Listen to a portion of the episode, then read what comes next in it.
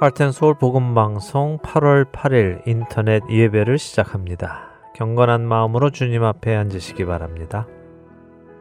묵도하시며 오늘의 예배를 시작합니다.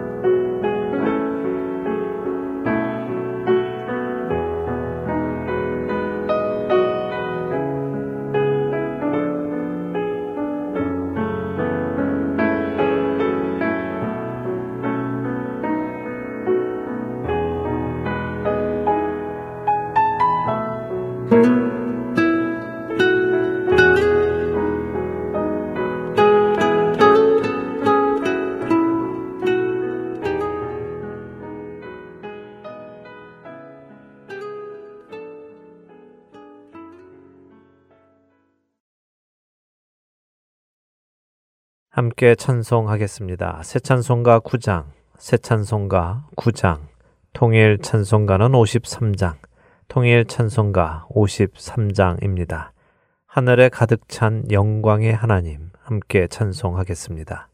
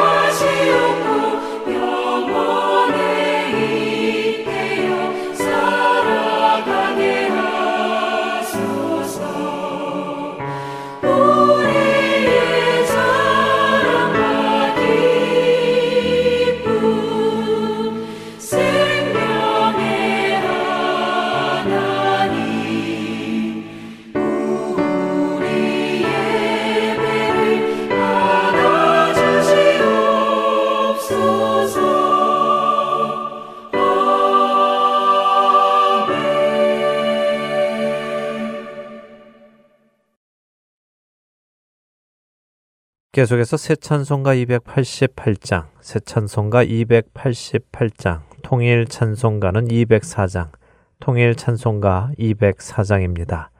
예수를 나의 구주 삼고 찬송하겠습니다.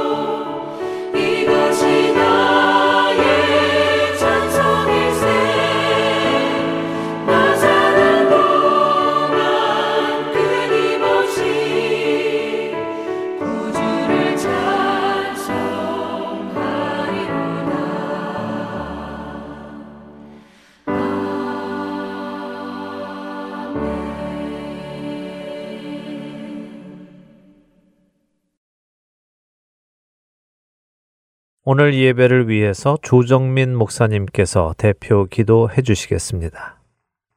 하나님 아버지, 하나님은 때로 우리가 이해할 수 없는 결정들을 하십니다. 그러나 하나님이 하셨기 때문에 우리는 하나님의 결정을 존중하기를 결정합니다. 하나님 아버지, 이 땅에 오셔서 십자가라고 하는 가장 어리석고 끔찍한 도구를 우리에게 구원의 통로로 주셨습니다. 하나님, 세상은 그것을 아무 가치 없다고 말하고 어리석다고 말하지만 그러나 주님 우리는 십자가야말로 진정한 하나님의 지혜임을 선포합니다. 하나님 하나님이 어리석다고 하는 것을 쫓지 않게 하시고 하나님이 지혜롭다고 하는 것을 쫓아가는 믿음의 사람들 다 되게 하여 주옵소서.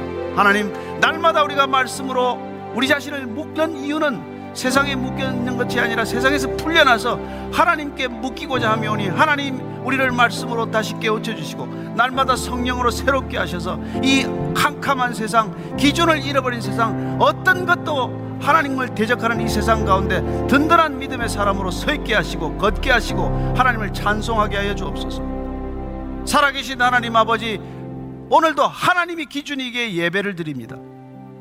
하나님, 온 세상이 가치 있다고 말하는 것을 하나님께서 벨리하고이라고 말할 때 우리가 가치 없음을 받아들이게 하시고 하나님을 인정하게 하시고 다시 한번 하나님께서 우리에게 부어주시는 능력으로 호흡하며 살아가며 증거하게 하여 주옵소서. 끝까지 하나님 한 분만을 찬양하고 존귀하게 하는 삶이 되게 하여 주옵소서. 예수님 이름으로 기도합니다. 아멘. 계속해서 찬송하겠습니다. 새 찬송가 356장, 새 찬송가 356장, 통일 찬송가는 396장입니다. 통일 찬송가 396장, 주 예수 이름 소리 높여 찬송하겠습니다.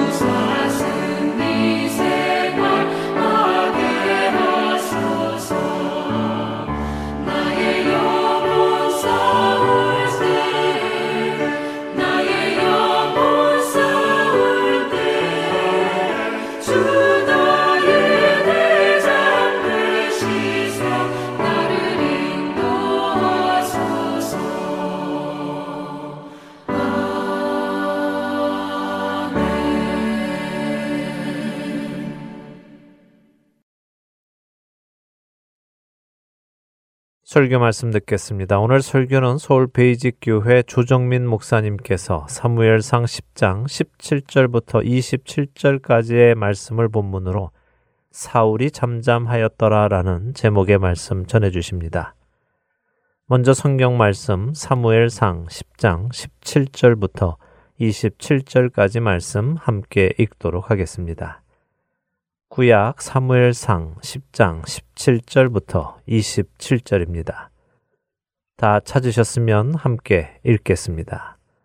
사무엘이 백성을 미스바로 불러 여호와 앞에 모으고 이스라엘 자손에게 이르되 이스라엘 하나님 여호와께서 이같이 말씀하시기를 내가 이스라엘을 애굽에서 인도하여 내고 너희를 애굽인의 손과 너희를 압제하는 모든 나라의 손에서 건져 내었느니라 하셨거늘 너희는 너희를 모든 재난과 고통 중에서 친히 구원하여 내신 너희의 하나님을 오늘 버리고 이르기를 우리 위에 왕을 세우라 하는도다.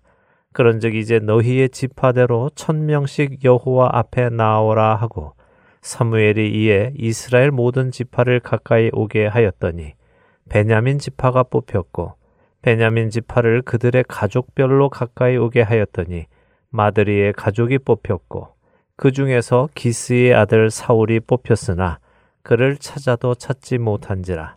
그러므로 그들이 또 여호와께 묻되 그 사람이 여기 왔나이까? 여호와께서 대답하시되 그가 짐 보따리들 사이에 숨었느니라 하셨더라. 그들이 달려가서 거기서 그를 데려오매 그가 백성 중에 선이 다른 사람보다 어깨 위만큼 컸더라. 사무엘이 모든 백성에게 이르되 너희는 여호와께서 택하신 자를 보느냐 모든 백성 중에 짝하리가 없느니라 하니 모든 백성이 왕의 만세를 외쳐 부르니라. 사무엘이 나라의 제도를 백성에게 말하고 책에 기록하여 여호와 앞에 두고 모든 백성을 각기 집으로 보내매 사울도 기부와 자기 집으로 갈 때에 마음이 하나님께 감동된 유력한 자들과 함께 갔느니라.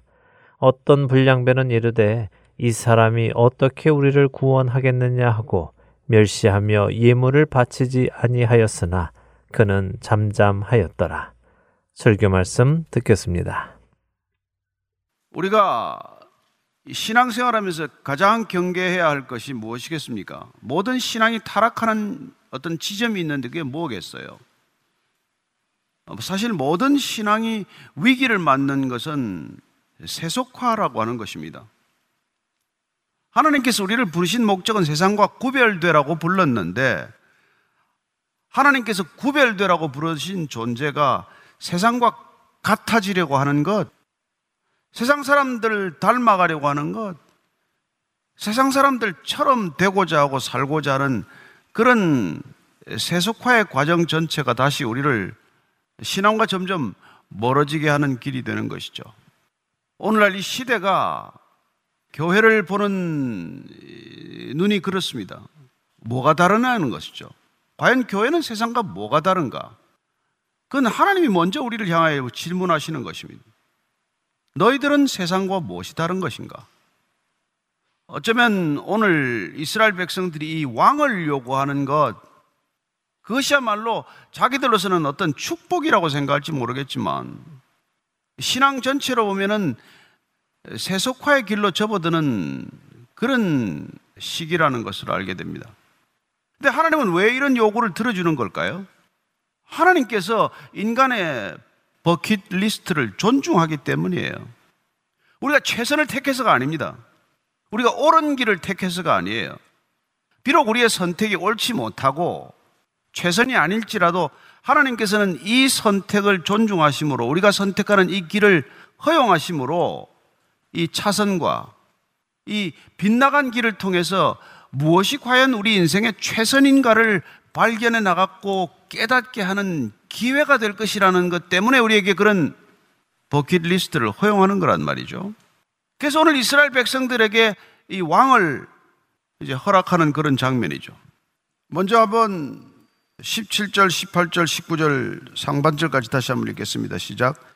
사무엘이 백성을 미스바로 불러 여호와 앞에 모으고 이스라엘 자손에게 이르되 이스라엘 하나님 여호와께서 이같이 말씀하시기를 내가 이스라엘을 애굽하여 인도하여 내고 너희를 애굽인의 손과 너희를 압제하는 모든 나라의 손에서 건져 내었느니라 하셨거늘 너희는 너희를 모든 재난과 고통 중에서 친히 구원하여 내신 너희의 하나님을 오늘 버리고 이르기를 우리 위에 왕을 세우라 하는도다.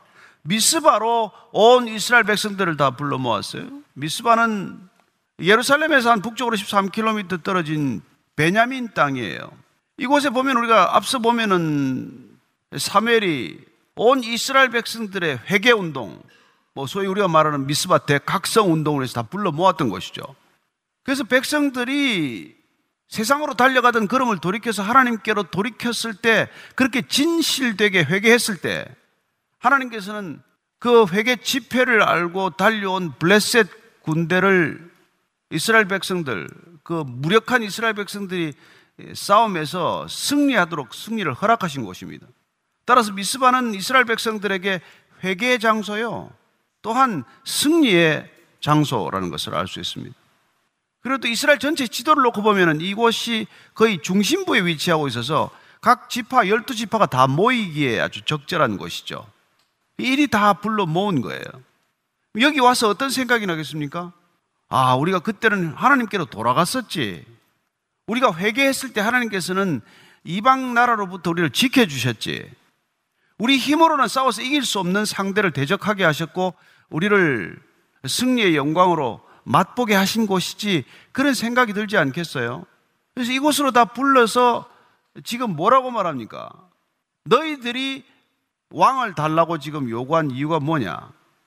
이제 왕정 체제로 넘어갈 때인데 이 왕을 요구한 이스라엘 백성들의 지금 정확한 상태를 한 번 더 일러주는 거예요.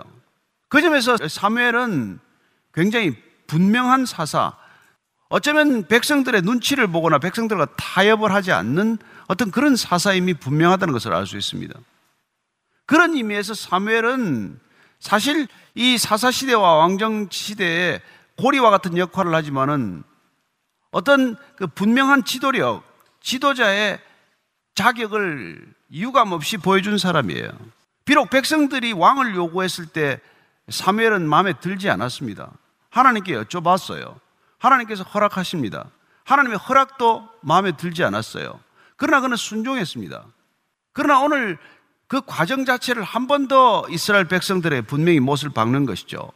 너희들이 왕을 요구하는 행위는 분명히 하나님을 버리는 반역적 행위다. 지금 모든 백성들을 모아놓고 이런 얘기하기 쉽겠습니까?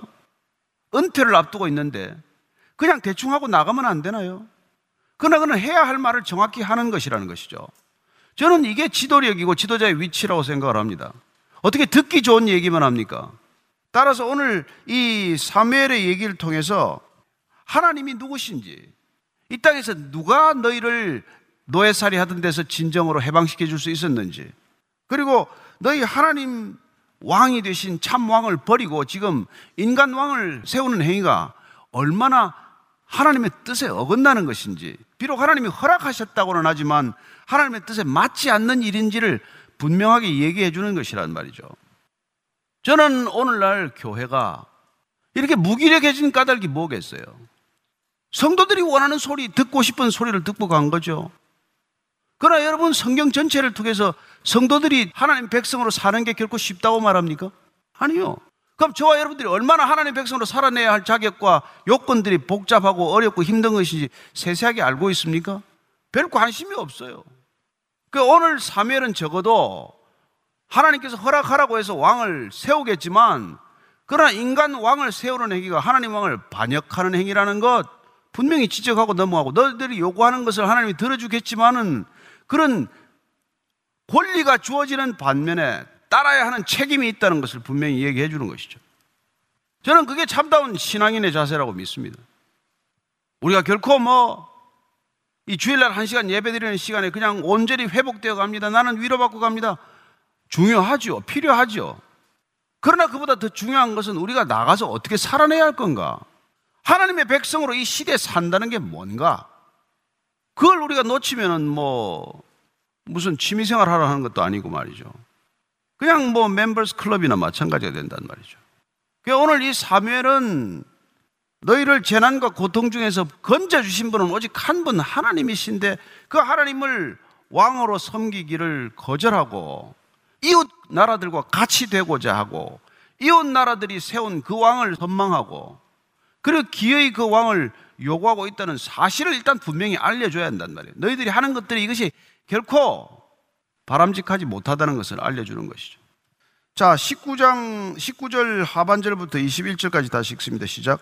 그런 적, 이제 너의 지파대로 천명씩 여호와 앞에 나아오라 하고 이에 이스라엘 모든 지파를 가까이 오게 하였더니 베냐민 지파가 뽑혔고 베냐민 지파를 그들의 가족별로 가까이 오게 하였더니 마드리의 가족이 뽑혔고 그 중에서 기스의 아들 사울이 뽑혔으나 그를 찾아도 찾지 못한지라 저는 사무엘의 믿음이 얼마나 좋은지 놀랐어요 저 여러분 같으면 이런 걸 하겠습니까? 저는 솔직히 못할 것 같아요 아니 이미 사울에게 기름 부어 세우지 않았습니까? 단 둘이서 하나님이 증인이 되신 가운데 사울을 기름 부어 세웠어요. 그리고 이스라엘 백성들이 통과하면 안 될 거 아니에요. 하나님께서 직통으로 계시를 주셔서 저 청년을 왕으로 세우라고 하셔서 기름 부어 세웠습니다. 오늘 추인식을 하십시다. 하는 게 안전하지. 자, 제비 한번 뻗어 보십시다. 하나님이 누구를 뽑을지. 하고 이미 기름 부어 세워놓은 사울이 있음에도 불구하고 그를 다시 제비 뽑게 하는 건 이거 보통 믿음이 아닙니다, 여러분. 저는 이건 아무도 안 놀래는데 좌우지간 세 번씩 제비 뽑아가 되는 게 이게 이게 보통 일이 아니잖아요. 열두 지파에 나와서 뽑았는데 베냐민 지파가 뽑혔다. 그 베냐민 지파 안에 있는 모든 가문들을 다 불러 모았더니 마들이 가문이 뽑혔다.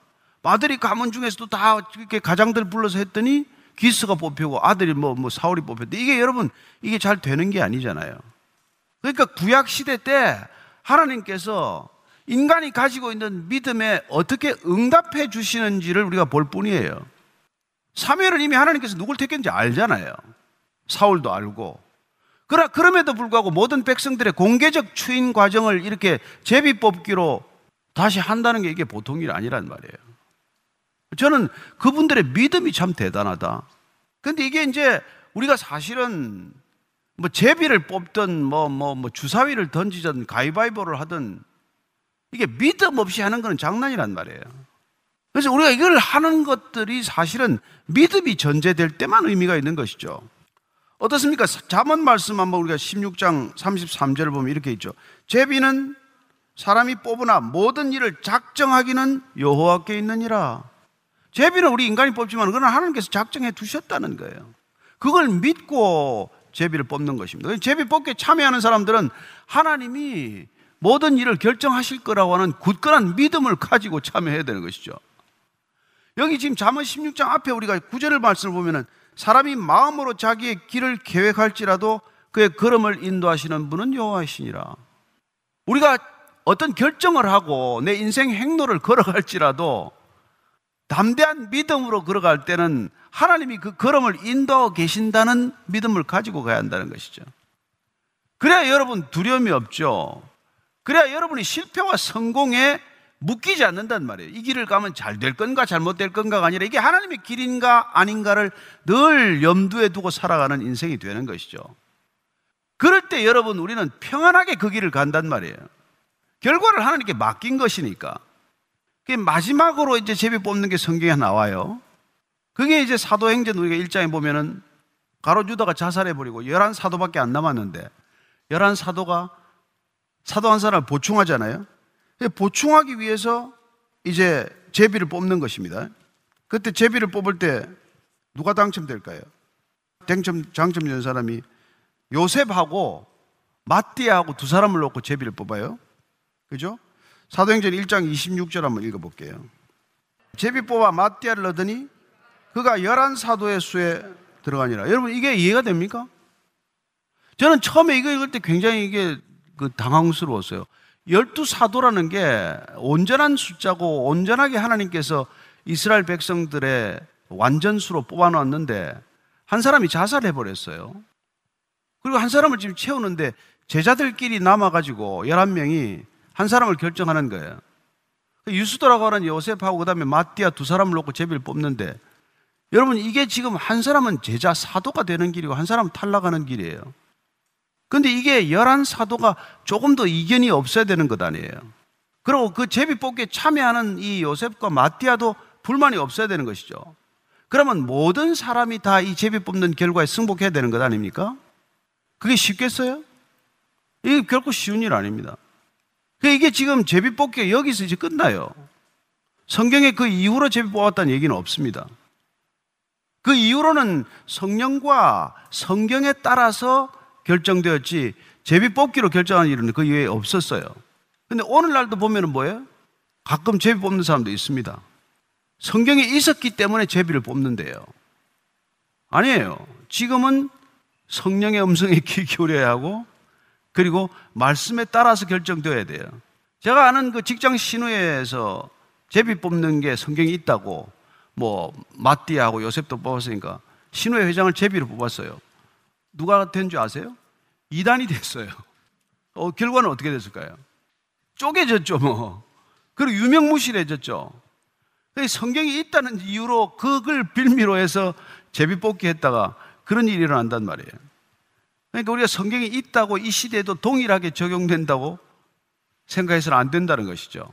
어쨌건 우리가 이 제비뽑기는 이 당시에는 하나님의 뜻이 분명히 확정적이라는 것을 온 구성원들이 다 믿었기 때문에 말썽이 없지만 이게 조금이라도 한 사람 문제를 삼으면 뭐 한순간에 뽑아놓고 뭐 시끄러워지는 것이죠. 어쨌건 오늘 보니까 이제 사무엘은 기가 막히게 또 한 번 사울을 뽑게 됩니다. 그러니까 하나님께서는 이미 사울을 기름 부어 세웠지만 이스라엘 백성들 앞에서 사울이 공개적으로 뽑히는 과정을 보여주심으로 그에게 권위를 다시 인정해 주시는 것이죠. 자, 25절 읽을까요? 시작. 사무엘이 나라의 제도를 백성에게 말하고 책에 기록하여 여호와 앞에 두고 모든 백성을 각기 집으로 보내매. 자, 사무엘이 이제 사사 제도에서 왕정 제도로 옮겨갔다는 것을 백성들에게 충분히 설명하고 그리고 그걸 기록해 둡니다. 저는 이 단순한 우리가 표현이지만 사무엘이 지금 곧 은퇴를 앞두고 있어요. 이제 왕에게 모든 걸 넘겨주고 은퇴할 겁니다. 여러분, 은퇴할 때가 중요하다는 거예요. 마지막이 중요하다는 것입니다. 처음이 좋으면 아름답죠. 그러나 마지막이 좋으면 전부가 아름답습니다. 저는 인생을 여러분들이 언젠가는 은퇴도 할 때고 또 인생을 졸업도 할 텐데 늘 마지막을 염두에 두어야 하지 않겠습니까? 사무엘이 말이죠. 게으른 사람이고 뭐 엘리 제사장 같이 그렇게 비둔하고 이랬더라면 아마 이러지 않을 거예요. 왕 세우는 것도 본인이 고생할 거 없습니다. 니네들이 뽑겠다면서 니네들이 좋으니까 니네들이 알아서 해. 하나님한테 뭐 가슴을 졸이고 누구 해야 됩니까? 어떤 사람 해야 됩니까? 이렇게 하지도 않을 거예요. 아니 이제 나이도 들고 연로하고 귀찮은데 뭐 그거 뭐 내 권한 다 갖다 줘야 될 사람인데 뭐 그거 뭐 신경 쓰겠습니까? 그러나 그는 백성들에게 알려주어야 할 바를 정확히 알려주었고 그리고 왕을 가지고 있는 여러분들의 그 특권 그 특권에 따라서 어떤 책임이 따랐다는 것을 충분히 설명해 주고 충분히 기록해서 그걸 백성들이 숙지하도록 한다는 것입니다. 이게 여러분 이게 지도자의 사명이요. 우리가 자녀들을 다음 세대의 자녀들을 우리가 기르는 방식이어야 하지 않겠습니까? 여러분 이 사무엘의 지금 마지막을 정리하는 태도 이게 어쩌면 우리는 날마다의 태도여야 한다는 것이죠. 우리는 언제 주님이 부르실지 모르지 않습니까? 오늘 부를지 내일 부를지. 그렇다면 우리가 하루하루를 우리가 설명해야 할 사람한테 설명하고 기록해둬야 할 것을 기록하는 삶을 살아야 한다는 것이죠. 사무엘은 어떤 기록을 넘겨주었을까요? 신명기 17장 18절 19절입니다. 읽습니다. 시작. 그가 왕위에 오르거든 이 율법서의 등사본을 레위 사람 제사장 앞에서 책에 기록하여 평생에 자기 옆에 두고 읽어 그의 하나님 여호와 경외하기를 배우며 이 율법의 모든 말과 이 규례를 지켜 행할 것이라 왕이 어떤 뭐 이런 말이 죠 뭐, 뭐 총리를 두고 되게 할 말인데 1인 지하에 만인 지상이다. 이 세상의 권력을 보는 관점이에요. 그럼 대통령은 뭐 1인 지하도 아니죠. 최고위직이죠. 왕은 최고위직이죠. 누구도 그 위에 사람이 없는 걸 우리가 왕이라고 말하죠. 그런데 이스라엘의 왕은 그렇지 않다는 것입니다. 이스라엘 백성들이 요구를 했고 왕을 요구했을 때 허락하신 분은 궁극적으로 하나님이십니다. 하나님은 이스라엘이 왕을 통해서 배울 바가 있다고 인도하고 계신 것이죠. 따라서 지금 사무엘은 그 왕이 어떤 왕이 되어야 할 것인지를 기록으로 남겨두고 있다는 것입니다. 어쩌면 우리는 이런 번거로운 일을 하는 것을 뭐 잊어버리거나 그만두고 은퇴를 꿈꿀지도 몰라요. 편안한 은퇴, 좋은 은퇴, 그냥 아름다운 마무리. 뭐 이런 생각만 있을지 모르겠지만 우리는 끝까지 해야 할 바를 다 하고 가는 사람이어야 한다는 것입니다. 내가 편하려고 은퇴하는 것도 아니고 하나님께서 맡기신 일을 충실히 다 하고 가는 것이라야말로 진정한 은퇴예요. 아니 그 일이 끝나지 않았다면은 주님 앞에 서는 마지막 순간까지 그 일을 감당하다가 가는 것이 진정한 마무리라는 것입니다. 나이로 은퇴가 결정되지 않습니다. 직장의 일만으로 은퇴가 결정되는 것도 아니에요. 우리 인생의 은퇴란 하나님께서 우리에게 맡겨주신 일을 끝까지 잘 감당하다가 가는 거예요. 그러면 마지막 순간까지 허투루 결정해서는 안 된다는 것이죠. 그는 비록 이스라엘 백성들이 왕을 요구할 때부터 마음에 들지 않았어요. 하고 싶은 일이 아닙니다. 하고 싶은 일이야 누가 못하겠어요. 또 하나님께서 왕을 세우라는 것도 마음에 들지 않아요. 지금 사무엘은 인생의 마지막 순간에 하나도 자기 마음에 드는 일이 없습니다. 그럼에도 불구하고 그는 단 하나도 소홀히 일을 처리하지 않고 마땅히 해야 할 일을 최선을 다해서 그 일들을 감당하고 있는 모습, 이게 아름다운 은퇴요. 아름다운 인생의 마무리라는 것입니다. 따라서 그리스도인들은 날마다 이런 은퇴, 이런 마무리를 날마다 결산하는 존재라는 것이죠. 자, 26절, 27절 읽고 정리하십시다. 시작. 사울도 기부와 자기 집으로 갈 때 마음이 하나님께 감동된 유력한 자들과 함께 갔느니라. 어떤 불량배는 이르되 이 사람이 어떻게 우리를 구원하겠느냐 하고 멸시하며 예물을 바치지 아니하였으나 그는 잠잠하였더라. 이제 모든 절차가 끝나고 사울이 모두 집으로 돌려보냅니다. 그 왕이 되었는데 불구하고 왕궁이 있습니까? 무슨 뭐 왕 비서실장이 있습니까? 무슨 왕의 인사나 체제가 있습니까? 그냥 왕으로 세워졌을 뿐이에요. 다 돌려보내는 것이죠. 그리고는 그 왕으로 세웠더니 어떤 지도자가 세워도 채워져도 마찬가지겠지만 두 부류로 나뉘는 것을 보게 됩니다. 한 부류는 유력한 자들이라고 되어 있지만은 주로 기득권 층에 속한 사람들이죠. 지금 사울에게 다 줄을 선 거나 마찬가지예요. 그들에게 예물을 드리고 사울을 따라갑니다.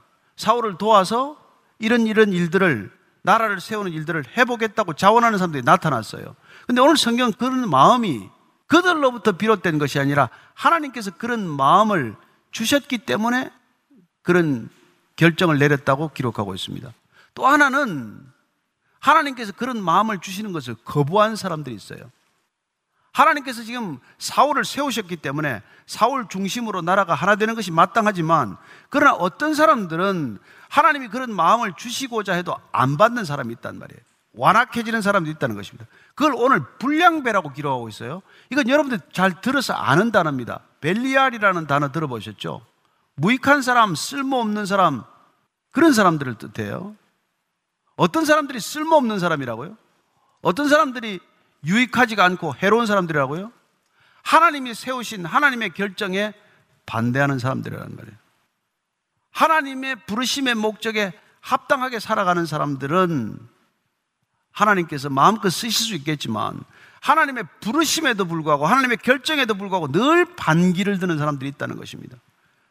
그들은 딱 뽑히자마자 뭐라 그랬어요? 그들이 요구해서 왕을 지금 세워놨는데도 불구하고 저 왕이 어떻게 우리를 구원하겠느냐? 이렇게 시비를 거는 것이죠. 여러분, 이 그림은 메시아가 와도 마찬가지입니다. 하나님이 직접 이 땅에 오셔도 마찬가지 일이 일어나지 않습니까? 그 아들 예수 그리스도를 이 땅에 보내셨지만 그리스도가 이 땅에 오셨음에도 불구하고 예물을 드리고 예배를 드리는 사람이 있는가 하면 저자가 어떻게 우리를 구원하겠느냐? 라고 십자가에 못 박고 그를 끝까지 조롱하는 무리들이 있다는 것입니다. 그 무리들의 이름이 뭐라고요? 그게 벨리알이란 말이에요. 여러분 세상은 이 두 부류로 나눠진다는 것을 기억하십시오. 하나님이 행하시는 일에 동참해서 하나님의 대열에 서는 사람과 끝까지 하나님께 저항하고 거절하고 반역하고 그렇게 제 멋대로 살아가는 벨리알들이 있다는 것입니다. 성경은 이들이 아무리 안악자손이고 아무리 유능하고 아무리 걸출해도 이 사람들을 벨리알이라고 부른다는 것을 기억하십시오. 저와 여러분들이 이 세상을 살아가면서 우리가 어떤 길에 설 것인가? 날마다 어떤 선택을 할 것인가? 이게 이토록 중요한 까닭입니다. 하나님의 눈으로 보면 하나님을 거절하는 사람들은 쓸모없는 사람, 유익하지 않은 사람들이라는 말이에요. 근데 우리는 이 유익하지 않은 쓸모없는 세상의 재능들이나 이 모든 걸 보고 너무나 부러워하는 거예요. 그 스펙을 보고 너무나 그냥 어쩔 줄을 모르는 거예요. 그거 좀 나도 좀 갖추게 해달라고 그렇게 하나님한테 와서 또 이렇게 사정사정을 해요. 하나님은 벨리알이라 그러는데 저와 여러분들이 하나님의 관점에서 사람을 바라볼 수 있게 되기를 축복합니다. 다 함께 일어나셔서 찬송 부르겠습니다. 새 찬송가 284장입니다. 새 찬송가 284장. 통일 찬송가는 206장. 통일 찬송가 206장입니다. 오랫동안 모든 죄 가운데 빠져 부르신 후에 조정민 목사님의 축도로 오늘 예배 마치도록 하겠습니다.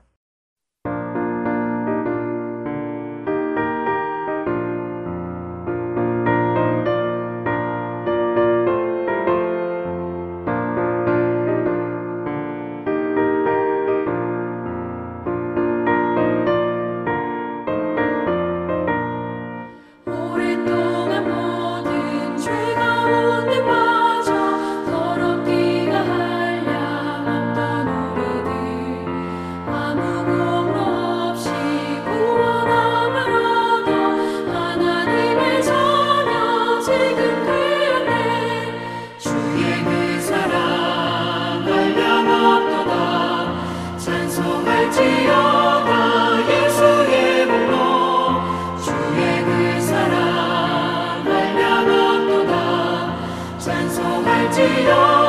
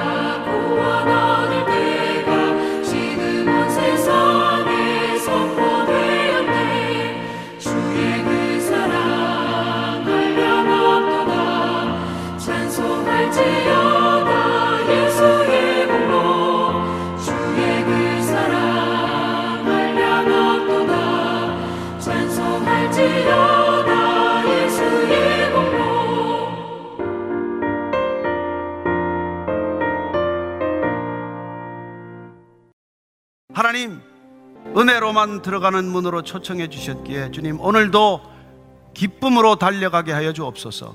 우리의 모든 것 뒤로 하고 오직 주님의 것 가지고 주님의 문을 통과할 수 있사오니 오직 하나님 허락하신 문 향하게 하여 주옵소서.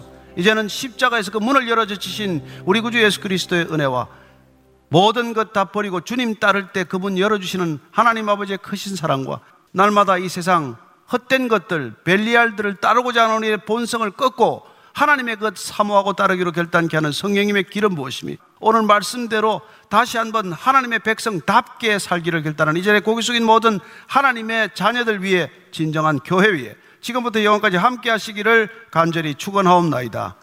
아멘.